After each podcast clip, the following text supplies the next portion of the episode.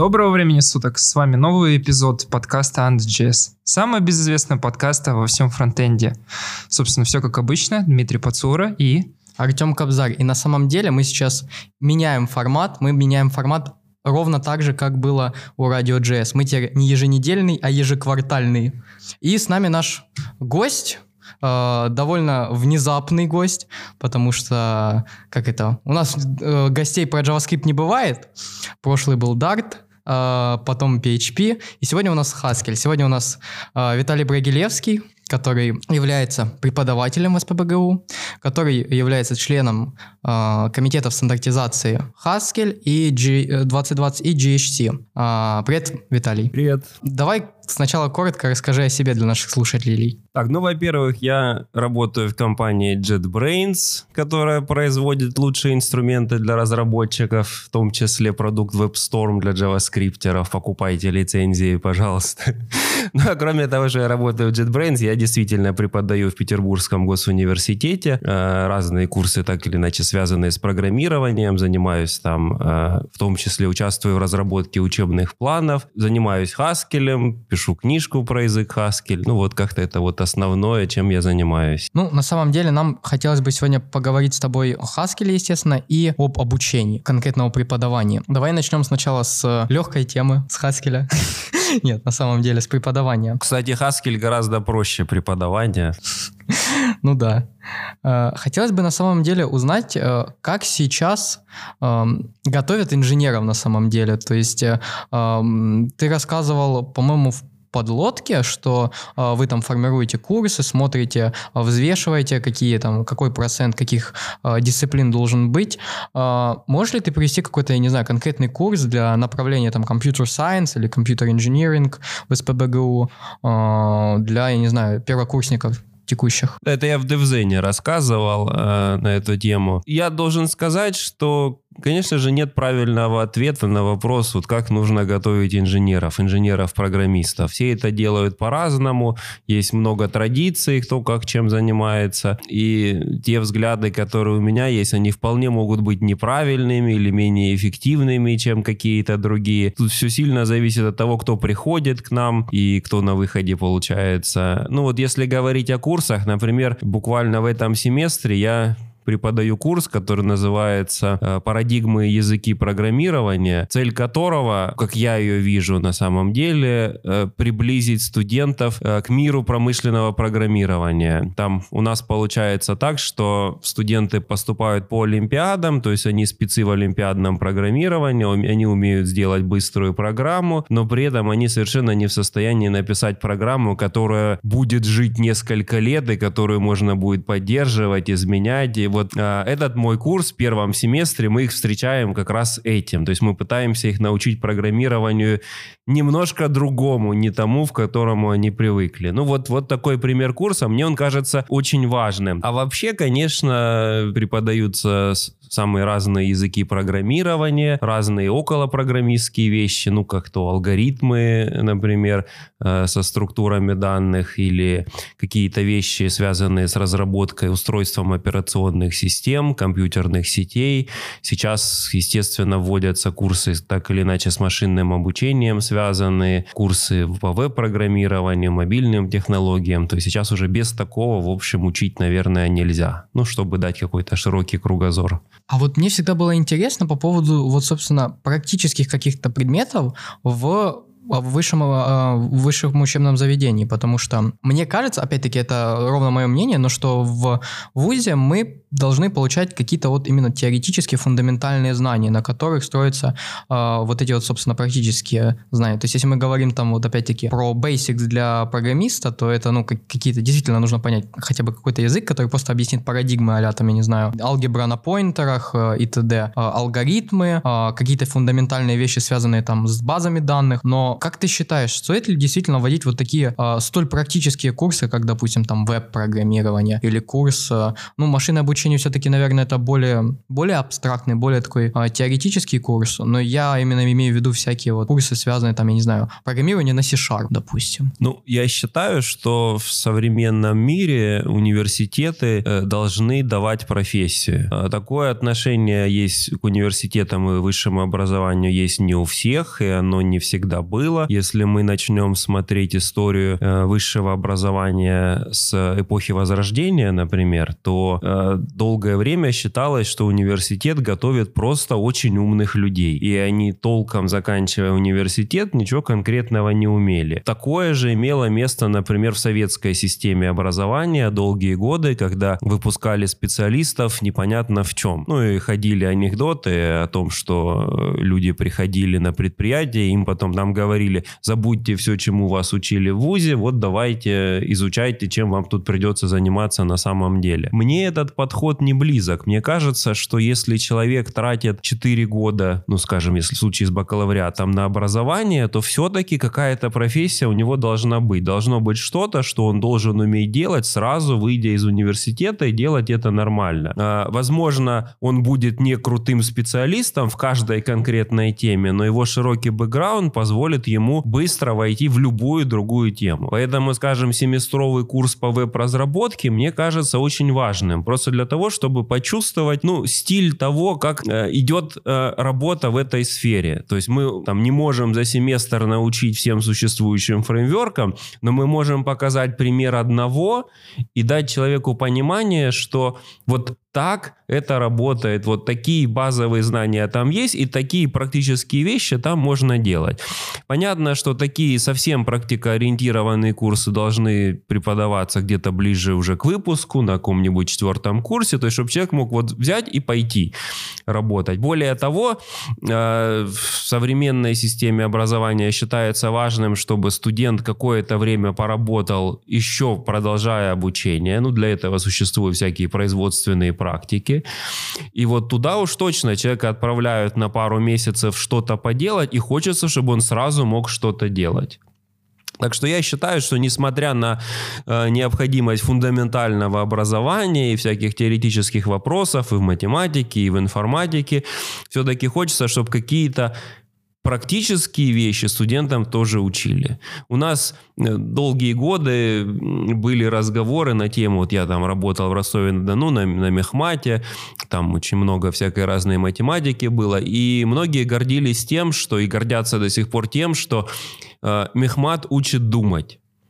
Вот я считаю, что учить думать это слишком мало для высшего образования в современном мире. Нужно, кроме того, чтобы научить думать, что хорошо, наверное, делать на фундаментальных дисциплинах, еще и хорошо научить что-то делать. Что без этого, в общем, специалист не специалист. Очень нравится твой подход и рассуждение. Приведу личный пример. Когда я учился в университете в России, но не топовом, у нас было два семестра по программированию на сях и C++, а дополнительно у нас был еще один семестр, нам расширили расширенно рассказывали про плюсы. Потом у нас был один семестр современной технологии программирования на примере Java. Был один семестр веб-программирования. Это было очень круто, потому что у нас большая часть людей, курсовые и дипломы, им очень понравился веб, и они пошли писать веб. И из интересного еще у нас был один семестр практика ориентированности, именно работы с базой данных, именно с MySQL и со всем этим. И очень круто то, что у нас было очень много практики, потому что те люди, которые вообще не включались в образовательный процесс, не учились, их все равно заставляли делать, и они реально садились и разбирались, и я прям смотрел на своих одногруппников и видел то, что люди все равно им приходится разбираться, и вот эта практика ориентированности, это невероятно. Исходя из этого вопрос, а кто определяет, какая программа должна быть сформирована? Просто, насколько я знаю, вот эти программы изначально формировались там в 80-х, 90-х годах, и потом все дополнялись, дополнялись. И кто в университете решает, какая программа будет? Э, ну, про 70-е и 80-е это слишком, конечно. Э, образовательные стандарты меняются каждые 5-6 6 лет, в общем. Когда я только начинал работать в ВУЗе, это было в 2003 году, действовали так называемые государственные образовательные стандарты второго поколения, потом э, третьего поколения появились, потом появились, они назывались 3+, есть стандарты 3++, сейчас готовятся стандарты четвертого поколения, то есть они все время меняются. И, э, но, но меняются они вот в таком интересном направлении, они все меньше и меньше ограничений накладывают на вузы в плане того, чему именно учить. То есть если в старые времена, вот в 2000-е и, и раньше э, Министерство образования выдавало список дисциплин, которым нужно учить, то последние 15 лет этого уже нет. И вот здесь уже сами вузы, кафедры, люди, которым это поручают на кафедрах, Э, начинают принимать решения, исходя из каких-то своих представлений, своих знаний, своих убеждений. На самом деле, тот человек, который формирует такую программу, ну, это обычно несколько людей, э, очень сильно ограничен тем, кто у него вообще есть и кто что может преподавать. То есть можно придумать гениальный учебный план с самыми важными и нужными курсами, но если некому будет это все вести, то в таком плане не будет никакого смысла.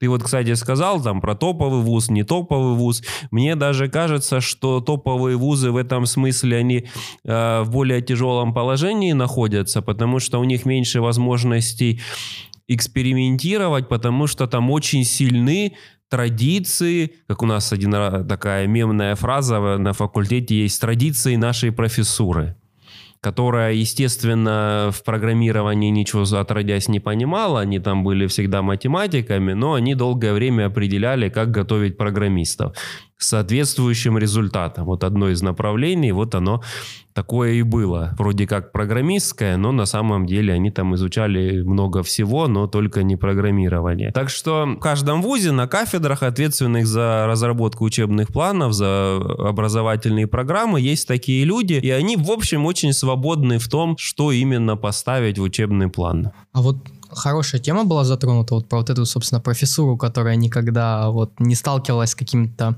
промышленной разработкой. Есть ли сейчас какие-то, я не знаю, ну как э, не повышение квалификации, а именно вещи для преподавателей, чтобы они были вот, ты ходишь по конференциям, например, ты постараешься быть ближе к программистам, узнавать, что у них сейчас там в тренде, как, в какой профессии, что сейчас происходит. Ну, я имею в виду в направлении программистов, то есть что в вебе, в мобильных приложениях происходит. А есть ли такие практики в целом от вуза для преподавателей? Преподавателей? Ну, бывают, конечно, всякие повышения квалификации. Я много таких проходил, в них нет вообще никакого смысла, они абсолютно бесполезны. Ни, одной, ни одного полезного курса вот в этом плане я не видел никогда. Понимаете, тут же вот если мы говорим про IT, то у IT есть специфика, которая очень сильно выделяет IT-образование от всех остальных э, видов образования, отраслей образования. Это связано исключительно с денежными вопросами. Выпускник программистского направления, вот только за, отучившись 4 года, закончив бакалавриат, в большинстве вузов, он вот сразу закончив, он получает зарплату в 2-3 раза выше, чем преподаватели его его кафедры, чем заведующие кафедрами даже. То есть и вот этот разрыв в зарплатах, он такой, что если в ВУЗе кто-то реально шарит в промышленном программировании, то он возьмет и уйдет в промышленное программирование и не будет в этом ВУЗе за копейки работать. Это абсолютно э, общая вещь. Поэтому, э, ну вот научи преподавателя вузов профессиональному промышленному программированию, и он сразу уйдет в профессиональное промышленное программирование. И в лучшем случае, если вот вот он не может жить без преподавания, если он хочет нести какую-то миссию, вот он там работает или там подрабатывая где-то, или таксуя, или еще что-нибудь такое, вот лишь бы иметь возможность за копейки работать и учить студентов чему-то актуальному. Так что вот, вот это ключевая проблема. То есть можно быть хорошим специалистом, но если ты востребован в промышленности, то найти время на преподавание очень сложно. А, ну есть же такая практика вроде как приглашенный преподаватель преподаватель, который на самом деле может даже не иметь какую-то вот степень, я имею в виду ну, высшем образовании, но он просто приглашается для конкретного курса. Насколько я знаю, по-моему, вот кто-то из DevZen в Московском университете базы данных преподавал. А, или вот еще был пример, когда Олег Бартунов, по-моему, делал курс по Postgres в каком-то из университетов. Ты говорил, что это вроде как дорого, и не все соглашаются на такую вот деятельность. А, есть ли просто энтузиасты, которые приходят и говорят, что давайте я вот это буду читать, денег вообще не надо, давайте я вот буду вот это вот читать и все. Ну да, такие примеры есть, они есть не во всех вузах. Чаще всего это работает таким образом. Если человек заканчивает этот вуз и становится хорошим специалистом, то он начинает как бы отдавать обратно. Скажем, на Западе, в Америке отдавать обратно это абсолютно нормальная деятельность, это просто сдача денег в какой-то фонд, это считается нормальным. Фонд университета, фонд выпускников, и университет эти деньги потом может расходовать. У нас вот такая практика не очень принята, к сожалению, наверное. То есть айтишники, зарабатывающие хорошо, вполне могли бы какие-то деньги своему вузу отчислять на поддержку, например, доплат хорошим преподавателям или еще кому-то. Но у нас это не принято. Ну да, но те, кто возвращается в вуз, чтобы попреподавать, это, конечно, очень благородная деятельность. Таких не очень много. Они, наверное, в любых вузах есть, но нужно понимать, что такими людьми невозможно заполнить весь учебный план. То есть, если будет на направлении один-два таких курса, то это очень хорошо. А все остальное, а всего курсов, ну, скажем, 45-50, может быть, за все время обучения. И, и, в общем, понятно, что э, должны быть штатные преподаватели, которые большую часть этих курсов закрывают. Ну и нужно еще понимать такие вещи, что когда человек приходит вот так попреподавать, у него есть мотивация, и он хочет учить тех, кому интересно. Ему кажется, что вот я такой из промышленности, я сейчас супер актуальные вещи начну рассказывать, и все студенты с удовольствием будут этим заниматься. И вдруг выясняется, что почему-то не все студенты хотят этим заниматься, они не делают домашки, они там вообще ничего не делают, они прогуливают занятия. И у людей очень часто в таких, такой ситуации начинается, ну, какое-то разочарование. То есть ему доказалось, что это супер возможность для студентов, а студенты так не воспринимают это все. Так что хорошо, что такие люди есть, их мало, и очень часто получается вот такая ситуация. Они приходят, они ведут один год, и после этого в ВУЗ не возвращаются. Ну, просто потому, что они не получают той отдачи, на которую рассчитывали. То есть, если это продолжается, это супер хорошо, конечно, это здорово. Что, собственно, делает профессиональный преподаватель в случае, когда вот студенты не сильно его слушают? Как, э, я так понимаю, надо всячески заинтересовать студента, чтобы ему действительно там он начал что-то делать на курсе, но какие, я не знаю, техники, секреты, возможно, есть? Да, я не знаю, нету никаких секретов, не знаю я никаких техник, но, э, ну, во-первых, ясно, что никакими силами заинтересовать все сто процентов нельзя. То есть всегда у людей есть что-то им более интересное, что-то менее интересное. Я, например, там работая в ВУЗе, всегда видел, что кому-то нравится больше математика, и значит, если я преподаю курс по программированию и по суперактуальной технологии, то это не всем будет интересно. Ну, просто потому, что у них другие интересы. Так что это нормально. То есть нужно стараться придумывать задания, которые, может быть, приближены к практике, которые похожи на то, что реально происходит. То есть я вот помню какие-то такие вещи, там, читаешь курс по Хаскелю, и там, почему бы не воткнуть там в какую-нибудь тему, типа, алгебраические типы данных, пример с э, персонажами Pokemon Go. Ну, потому что они на слуху, потому что там все играют, вот тут вот взял, воткнул кого-то там, какие-то параметры в виде э, конструктора данных запихнул, и таким образом студентам, ну, как бы интересно, ты их развлекаешь тем самым. То есть ты учишь алгебраическим типам данных, а с их точки зрения вот им тут картиночки из Pokemon Go показываешь. Но это такие вещи, там кто-то мемы любит э, показывать студентам, правда, часто оказывается, что мемы устаревшие, и, в общем, уже и студенты не помнят. Тут тоже тяжело быть в курсе дела, чтобы не отвлекаться. Так что, ну, какие-то такие мелкие вещи. Это как-то, наверное, еще с харизмой преподавателя связано. Я не знаю, что это такое. То есть преподаватель начинает привлекать. Я вот помню, я в восьмом классе, когда учился, в школе еще было у нас самый сильный был преподаватель химии. Я в восьмом классе был уверен, что я пойду на химический факультет и буду заниматься химией. А потом вот перешел в другое место, и вдруг самым харизматичным стал математик. Я в итоге оказался там изучать, стал изучать математику. Так что это такие все вещи. Непонятные. А наблюдаешь ты сейчас практику, когда компании приходят в университет и ищут прям студентов, заинтересованных под какую-то, я не знаю, заниматься чем-то? Я вот поясню пример. Был такой Sun Microsystems до того, как его поглотил Oracle.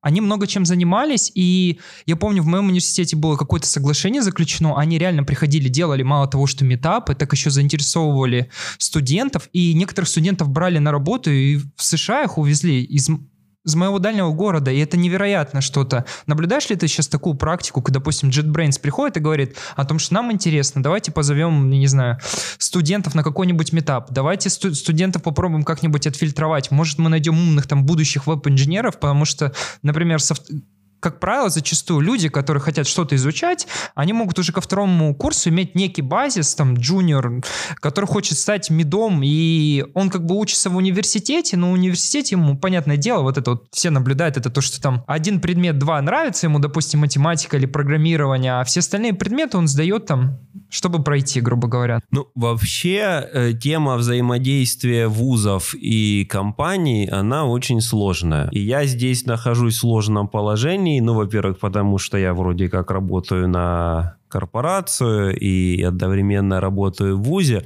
Значит, смотрите, какие аспекты нужно иметь в виду. То есть, во-первых, с одной стороны, если компания приходит в ВУЗ и начинает проводить метапы или там э, сотрудники компании какие-то семинары, курсы для студентов проводят, с одной стороны, это хорошо. Вот возвращаясь к тому, что мы уже обсуждали, в ВУЗе может не быть специалистов по конкретным темам, а, а в компании они, конечно же, есть. Если эти специалисты приходят и начинают что-то полезное рассказывать студентам, то это хорошо. С другой стороны, у многих компаний, приходящих в ВУЗы, есть э, определенные конкретные планы на студентов. То есть они, грубо говоря, начинают хайрить. И вот эта деятельность оказывается разрушительной зачастую для вузов, потому что компания находит себе сотрудников, человек уходит работать, вот он такой востребованный, молодой, недоучившийся, и в конце концов получается, что он завязывает с образованием, он перестает учиться а, и начинает работать.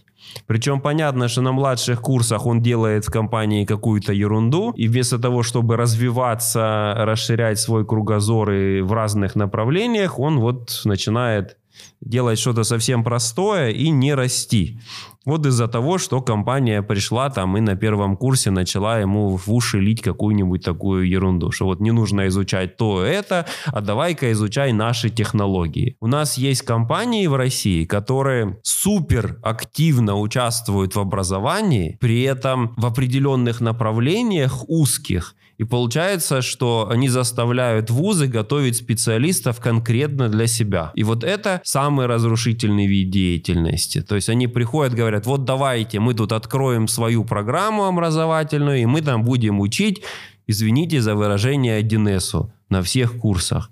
Вот это компания, которая очень плохо влияет на некоторые образовательные программы. И они еще и участвуют в, в, стандартизации образовательных программ и на всех уровнях это все проталкивают. Я, например, считаю, что это вредные знания. Когда мы компания начинает вот настолько сильно влиять на образование и, и двигать его в определенном направлении. Так что, э, ну, тут, тут же ситуация, почему, так происходит? Потому что в большинстве случаев у университета и у компании разные цели. Вот если компания приходит с какими-то конкретными целями в ВУЗ, то это может плохо закончиться. Скажем, компания JetBrains, насколько мне известно, она не приходит с конкретными целями в ВУЗ. И она занимается образованием для того, чтобы сделать в целом образование лучше. И это, конечно, мне очень приятно. Вот, но что мы понимаем под лучше? Это вот создание некой среды, развитие в самых разных направлениях и так далее, и так далее. Но есть и плохие примеры. Окей. Ты упомянул о, про курс о, по Хаскелю. Зачем э, он был вообще? И что на него, э, до какой степени вот глубины изучали его студенты сам Хаскель? Э, я читал два курса по Хаскелю. Э, где-то году в 2009, по-моему, я начал читать курс по Хаскелю. Каждый год материала там становилось все больше и больше. Ну, потому что я постепенно это изучал. Это был большой семестровый курс. Ну, вот в последние годы годы, когда он читался, это было, наверное, году в 16 может быть, 17 я сейчас уже не помню, да, вот лет 10 я его читал. Последние годы там уже было много всего. Там последняя лекция у меня традиционно была про устройство компилятора языка Haskell, а, а студенты на проектных заданиях делали самые разные вещи, там даже были какие-то, я помню, у кого-то был проект э, веб-сайта,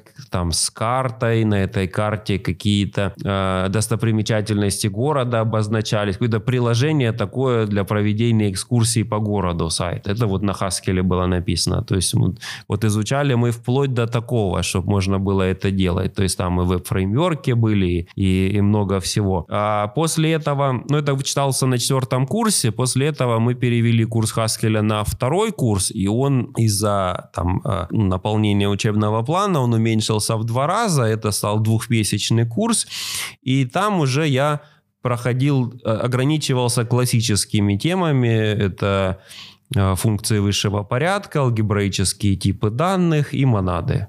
Вот, вот такой Самое главное, что в Haskell есть, вот за два месяца мы вот это успевали. Я считаю, что это хорошо. Ну, вроде как курс стал два раза меньше, но зато стало можно студентов на, ран... на раннем курсе этому учить, и это крайне полезно, я считаю. Ну, просто у меня на самом деле цель была не в том, чтобы они Haskell изучили вот эти последние маленьком курсе, а в том, чтобы они поняли соответствующие концепции, и потом в мейнстримных языках могли э, их реализовывать, ими пользоваться. Я тут нашел, что ты вел очень интересный курс. Название у него очень сладкое. Вывод типов от Хиндли Милнера до GHC 8.8. Можешь рассказать про этот курс? Название прям такое убойное. Ну, кстати, хочу заметить, курс реально годный. То есть его нужно посмотреть. Ну, я не, не очень согласен с этой оценкой. На самом деле, э, э, значит, это был курс в компьютер Science клубе. Это такая инициатива, которая уже много лет в Петербурге существует, когда по субботам и воскресеньям в здании Петербургского отделения математического института имени Стеклова читаются курсы по информатике. Вот компьютер Science клуб это называется. И в рамках этого курса, я действительно, этого клуба, я действительно э, один из викендов читал курс по выводу типов. Э, начиналось там все действительно с Хинли Милнера. Э, ну, это результаты 60-х годов. Ну, заканчивалось, правда, там обманка была. Я там до, до GHC 8.6. На самом деле, то, что я рассказывал, по-моему, было реализовано там 8.2 уже. То есть до совсем свежа, свежачка э, я там не успевал доходить. Э, ну, э, я рассказывал вначале классические алгоритмы вывода типов, несколько их разновидностей, а потом переходил к тому, что в современном Haskell более-менее происходит. Там много, с одной стороны, общего, а с другой стороны, из-за того, что система типов гораздо богаче, там семейство типов, алгебраические, обобщенные алгебраические типы данных. Это все привело к большому усложнению алгоритма. Ну и вот я вот такие алгоритмические вещи, связанные с выводом типов, и рассказывал. Ну, это такой курс, в общем, общеобразовательный э, для тех, кто интересуется такими вещами. Но я вообще считаю, что вот если... Ну, это, это разовая акция. И в первый раз прочитать курс хорошо ну, мне кажется, очень сложно. Может быть, это просто не профессионализм какой-то. Вот я не умею так, чтобы один раз прочитать, он уже хорошо получился. Курс хорошо получается, когда ты его уже третий, четвертый раз прогоняешь, уже знаешь все подводные места. И самое главное, ты знаешь, чем закончится. Потому что вот я я был молодой преподаватель, когда-то э, читал курс по общей алгебре. Ну, там берешь книжку и начинаешь читать. Но ты не можешь прямо все из этой книжки рассказывать. Что-то нужно пропускать. А, ну и так думаешь, ну ладно, вот это я выкину, это я не успел, там ладно, пропустим. И потом вдруг в конце курса выясняется, что тебе нужна теорема, которую ты пропустил из самого начала. Вот она понадобилась, и не можешь без нее продолжать. И вот, вот первое чтение курса, вот оно всегда такое что-нибудь вылезает. Что вот что-то, что нужно было рассказать раньше, а ты не рассказал, и начинаешь как-то выкручиваться, как-то это вот на пальцах показывать или тратить время возвращаться назад, что не очень очень хорошо смотрится всегда. И вот в этом курсе такого много. То есть если бы я читал его второй раз, то, может быть, я какие-то вещи сделал бы по-другому, рассказал бы в другом порядке, применил бы какие-то другие объяснения, на чем-то другом сделал упор. Так что считать его годным я не очень готов. Вот если бы я его несколько раз прочитал, можно было бы довести до ума. А вот такой вопрос, уже плавно переходя к самому Хаскелю, какие сейчас вообще есть новинки, которые на слуху в Хаскеле? Потому что, ну, в основном слышится только про зависимые типы, про линейные типы. Что там сейчас еще происходит? Ну, не знаю, по-моему, слышится сейчас про монады в основном. Как у меня тут один встретил на завтраке, начал монады обсуждать, встретил за ужином, тоже начал монады какие-то говорить. Ну, вот это на слуху. Я не знаю, как на слуху зависимые и, линейные типы, по-моему, никто про них них не знает, и слава богу. Я имею в виду в самом Haskell комьюнити, то есть это фронтендеры, они, они сейчас вот очень впечатлены монадами. Возможно, когда-то они будут впечатлены зависимыми типами. Ну да, если учи- учитывать, что монады в языке программирования возникли году, по-моему, в 93-м, 94-м, и вот сейчас дошло до фронтенда, ну, когда-нибудь это. Э, мне сложно сказать, как, как всегда говорят, большое видится на расстоянии. И то, что происходит вот прямо сейчас, э, оно не производит впечатление как чего-то очень и очень большого. То есть я последние годы не помню каких-то очень существенных развитий в системе типов. То есть вроде как мелкие вещи меняются, но так, чтобы что-то крупное было, я не знаю. То есть я, я, я этого не вижу, по крайней мере, в Haskell, в компиляторе GHC. То есть язык, развитие системы типов продолжается, но не очень сильно. Самые большие достижения, которые были, они датируются где-то 2005-2007 годом. После этого таких больших вещей не было. Ну вот линейные типы, которые ты упомянул, они в процессе внедрения сейчас компилятор, то есть они еще до конца не реализованы, они э, в релизах линейных типов еще не было. И э, зависимые типы, они еще дальше от реализации, но мы все ждем с 2016 года, э, считается, что через два года будет, будут они уже в, реализованы в компиляторе GHC, ну вот сейчас 19 их нет, в 20 их точно не будет, 21 может быть через два года появится. Но вот эта вот планка два года, она такая переходящая, то есть она уже давно есть. Можешь, кстати, вот для наших слушателей, поскольку у нас в основном тоже ребята из фронтенда, как-то коротко объяснить про линейные типы и про зависимые типы? Да, а, на самом деле не, не очень сложная вещь, это легко объяснять. Э, другое дело, что дальше может скрываться много сложных вещей. Вообще интересно, системами типов бывает зачастую так. Какая-то небольшая фича вдруг неожиданно находит гигантское количество применений, о котором вообще не подозревал никто. И это абсолютно нормальная вещь, и э, так всегда бывает. То есть, когда придумывают какую-то фишку в системе типов, далеко не всегда знают, к чему чему это все приведет. Линейные типы, ну или если говорить точнее об их реализации в Haskell, линейные стрелки, это функции, которые гарантируют, что они используют свой аргумент один и только один раз. То есть обычно, если мы берем переменную, скажем, в программе, функцию ее передали, а мы можем ее использовать несколько раз. Ну, например, написать а плюс а это двухкратное использование. А если мы делаем 2 умножить на а, то мы ее используем один раз. Ну, при условии, что больше после этого мы к ней не обращаемся. Вот линейный тип — это линейная стрелка, это гарантия, что функция использует свой аргумент один и только один раз. Это вот такое простое объяснение. Для чего это может быть нужно? Ну вот однократное использование имеет смысл, если у нас какие-то ресурсы имеют однократное использование. То есть мы скажем, э, можем из файла прочитать только один раз, там, по получить из, по сети данные однократно. Вот нам их один раз передали, мы их получили и все. Иногда бывает, что ресурс там нужно закрыть обязательно, и вот э, и, и после этого его уже использовать нельзя. Вот такие вещи, управление ресурсом, ресурсами, гарантии корректности, линейные типы и могут обеспечить. Это все приходит из логики, там есть такая линейная логика, где посылками можно тоже один раз воспользоваться. И они как бы после этого сгорают, исчезают. То, куда мы их применили, э, может потом уже э, дальше как-то использоваться. Это может упрощать, может приводить к быстродействию, увеличению, потому что мы, например, знаем, что после использования переменной можно ее сборщику мусора сразу передавать, вот всякие такие вещи. Это вот линейные типы. То есть однократное использование аргумента функции. Что касается зависимых типов, типов, то тут тоже легко объяснять. Э, это тип,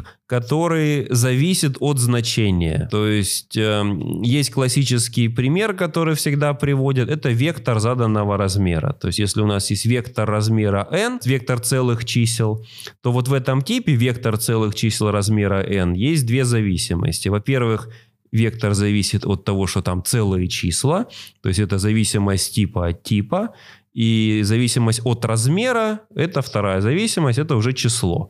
На этапе компиляции мы размер не знаем, он становится известен на этапе э, выполнения уже, естественно, э, но система типов заранее в состоянии проконтролировать, что мы с этим вектором работаем правильно. Например, мы можем гарантировать, что если мы складываем два вектора, то у них одинаковый размер должен быть. А если размер разный, то тогда мы не сможем просто их сложить, система типов отфильтрует это все. А, ну и развитие вот этой идеи зависимых типов может быть таким. Еще один классический пример – это упорядоченный список. Вот упорядоченный список – это пример зависимого типа, достаточно сложным образом устроенного. То есть мы можем написать функцию, которая принимает на вход список и возвращает упорядоченный список. Типовая аннотация при этом будет очень сложной, и компилятору но компилятор проверит, что действительно реализация этой функции возвращает именно то, что надо. Вот. Правда, и написать такую функцию, чтобы убедить компилятор, что она возвращает, что надо, тоже очень сложным оказывается. Да, мне еще очень нравится пример, когда показывают зависимые типы через умножение матриц, потому что там тоже вот мы можем на уровне типа гарантировать, что у нас размерность матрицы первой, это вот n на m, размерность матрицы другой, это m на n, и мы можем там получить результирующую матрицу, которая будет. Ну да, да, то есть есть такие значения, которые позволяют всякой ерунды не писать. А почему вот э, ты сказал, что сейчас вот в ближайшее время вроде есть какие-то уже шаги к имплементации, и что там вроде как вот в течение нескольких лет уже закончат, но не могут ввести в обиход вот эти все и линейные типы, и зависимые типы. Зависимыми типами там вообще какая-то дремучая история. Ну, потому что это сложная вещь. И в случае с Haskell основная проблема в том, что мы должны вписывать это все в уже устоявшийся язык с имеющейся системой системой типов. То есть это развитие должно быть, э, ну, оно не, не должно поменять язык целиком. То есть должна быть обратная совместимость. Должно работать все, что работало до этого. Э, в этом смысле гораздо проще написать язык с зависимыми типами с нуля. И таких примеров очень много. И это может быть нормально. А в Haskell ты должен э, все это вписать в уже существующую модель. Скажем, в том же Haskell есть внутреннее представление, которое представляет собой э, систему f расширениями, такую логическую систему, в которую вот так просто зависимые типы вписать нельзя. То есть нужно вроде как переписывать вообще весь компилятор, что, конечно, никто не, не, не хочет и не может делать. Поэтому это тяжелая вещь. Вот вписать так, изменить внутреннее представление не сильно, так, чтобы оно начало поддерживать зависимые типы, ну вот тяжелая задача. Поэтому, ну и, и, и работает над ней не так, что прямо очень много людей. То есть, может быть, 3-4 человека и работают, а то и один временами. Так что это действительно задача на много человека лет. Ну, ты сам рассказывал, да, что в Haskell перед тем, как что-то имплементировать, сначала пишется огромная научная статья, э, потом выступает с этой статьей, и только потом начинают уже смотреть, как это будет выглядеть. Ну вот в случае с зависимыми типами статьей не обойтись, увы, и уже написано несколько целых диссертаций на эту тему, и они все защищены успешно, а но пока в языке эти зависимые типы не появились. Так что статьи пока не помогают. То есть статьи о том, как подобраться к зависимым типам Haskell, их уже штук 5 есть но самих зависимых типов пока нет. Слушай, а существуют действительно вот какие-то вещи? Я так понимаю, в комитете есть э, ну, представители разных, так сказать, направлений. То есть есть преподаватели, есть программисты с разных компаний. А много ли вообще там конкретно вот э, людей из компаний, которые обильно пишут на Haskell? Ну как, вообще говоря, да, наверное, э, но, но очень небольшое представительство компаний именно. Ну, у нас, например, в комитете есть э, Явор Дьячки из Галуа.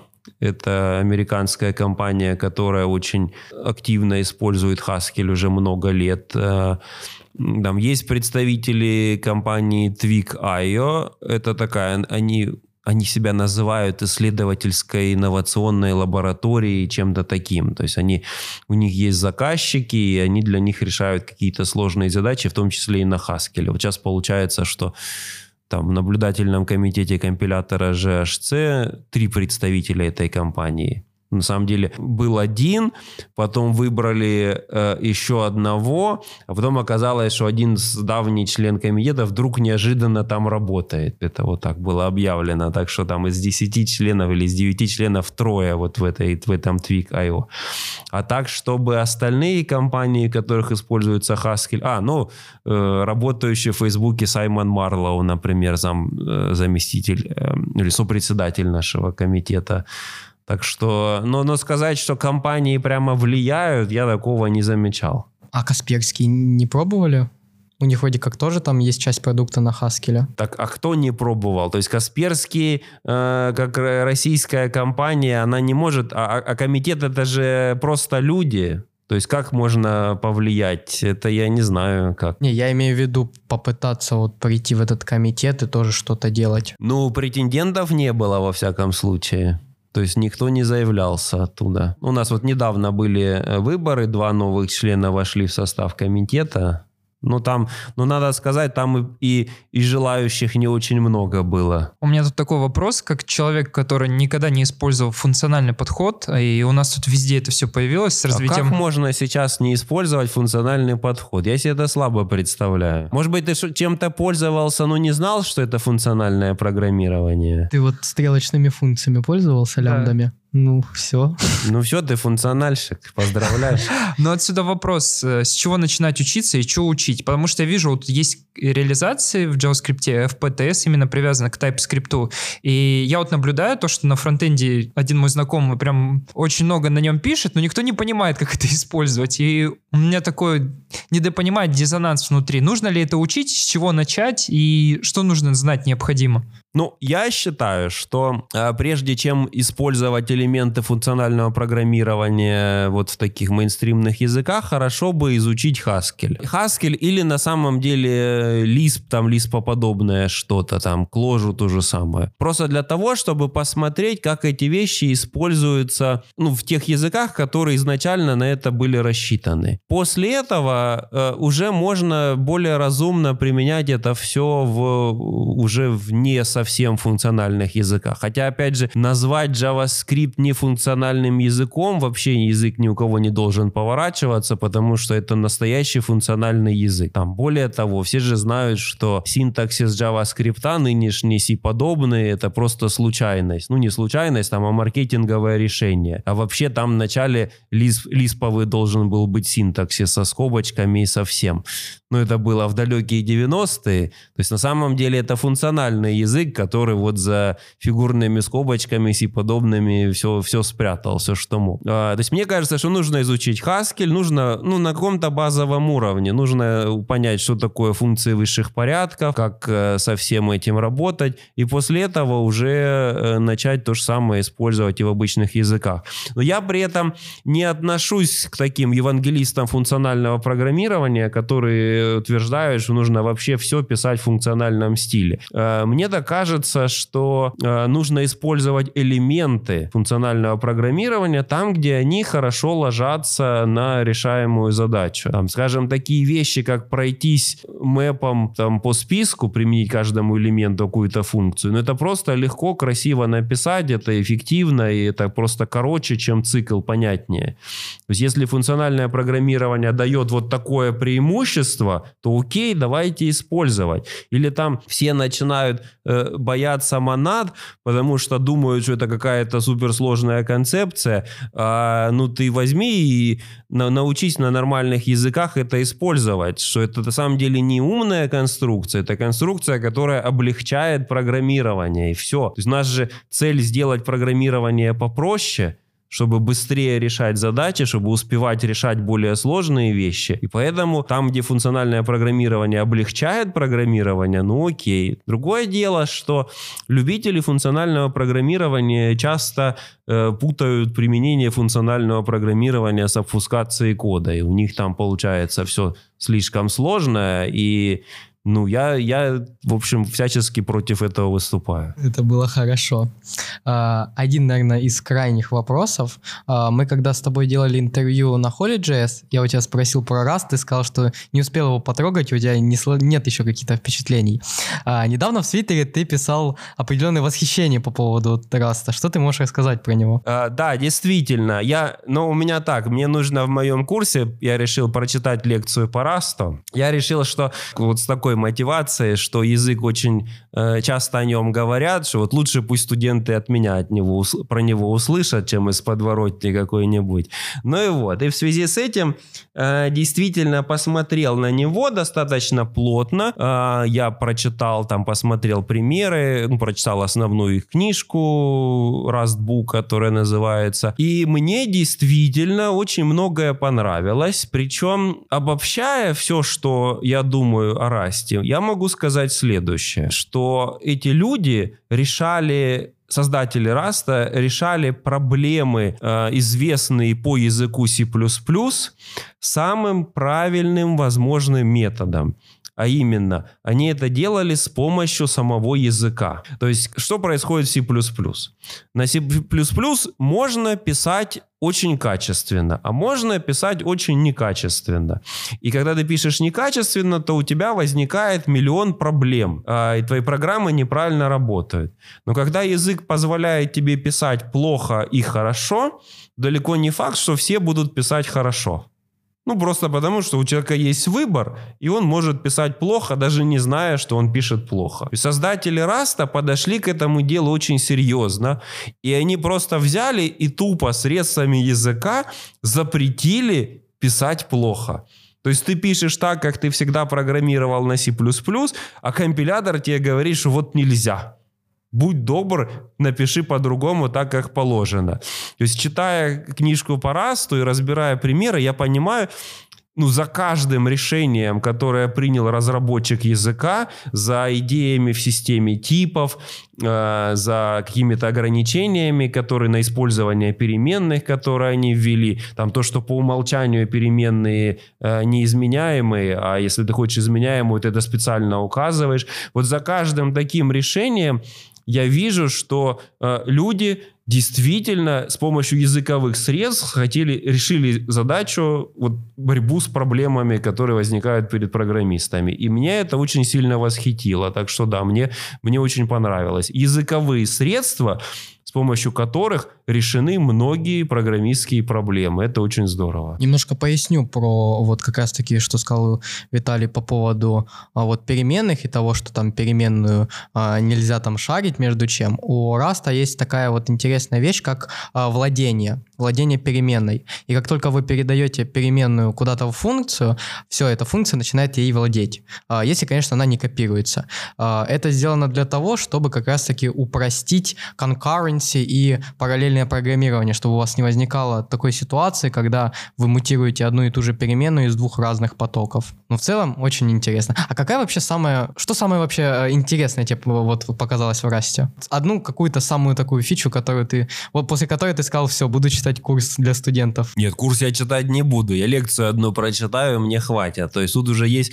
У нас есть специалисты по расту, которые смогут миллион раз лучше меня прочитать курсы, пусть читают. Нет, ну вот ты упомянул концепцию владения, и мне она очень понравилась. Она мне показалась очень стройной, очень логичной. Там, я так понял, есть какие-то проблемы, которые они, может быть, пофиксят. Ну, ну, ну как бы даже я, я до конца в этом всем не разобрался, но, но сама идея мне очень понравилась. То есть самое главное, я вижу, какие проблемы они с этой с помощью этой идеи решают. Это супер, конечно. Еще мне понравилась, понравилась идея э, цикла луп, котором есть оператор break, который может возвращать значение. То есть я понял, вот люди умеют сервера писать. В серверах всегда бесконечный цикл, но иногда нам нужно из него вернуться. Вот цикл loop в Rust очень красиво сделан. Хотя это, конечно, синтаксический сахар и ерунда, но некоторые этого не умеют. Подкаст подходит к концу. Если хочешь, поделись какими-нибудь ссылочками, точнее, скажи, куда нам посмотреть за тобой, профиль или чем-нибудь, или каким-нибудь советом дай напоследок. Подписывайтесь на мой твиттер, подчеркивание Бравит. Слушай, а у тебя три твиттера, насколько я знаю. Один мемный, один с подчеркиванием и один без подчеркивания. Какой без подчеркивания? У меня два твиттера, два есть. Но два...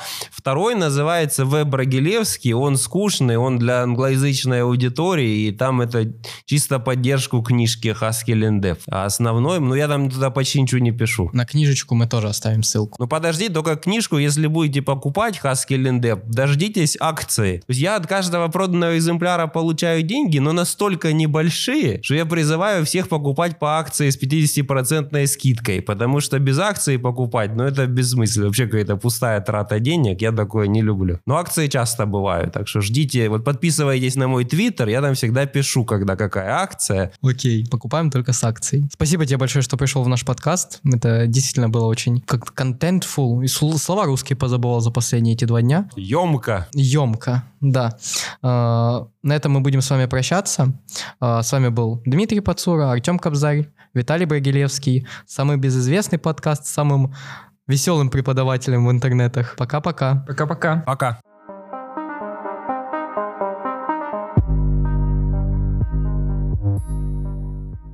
Можно фоточку еще сделать? Чем? Найдем ракурс идеальный. Хотя ты во всех ракурсах идеальный.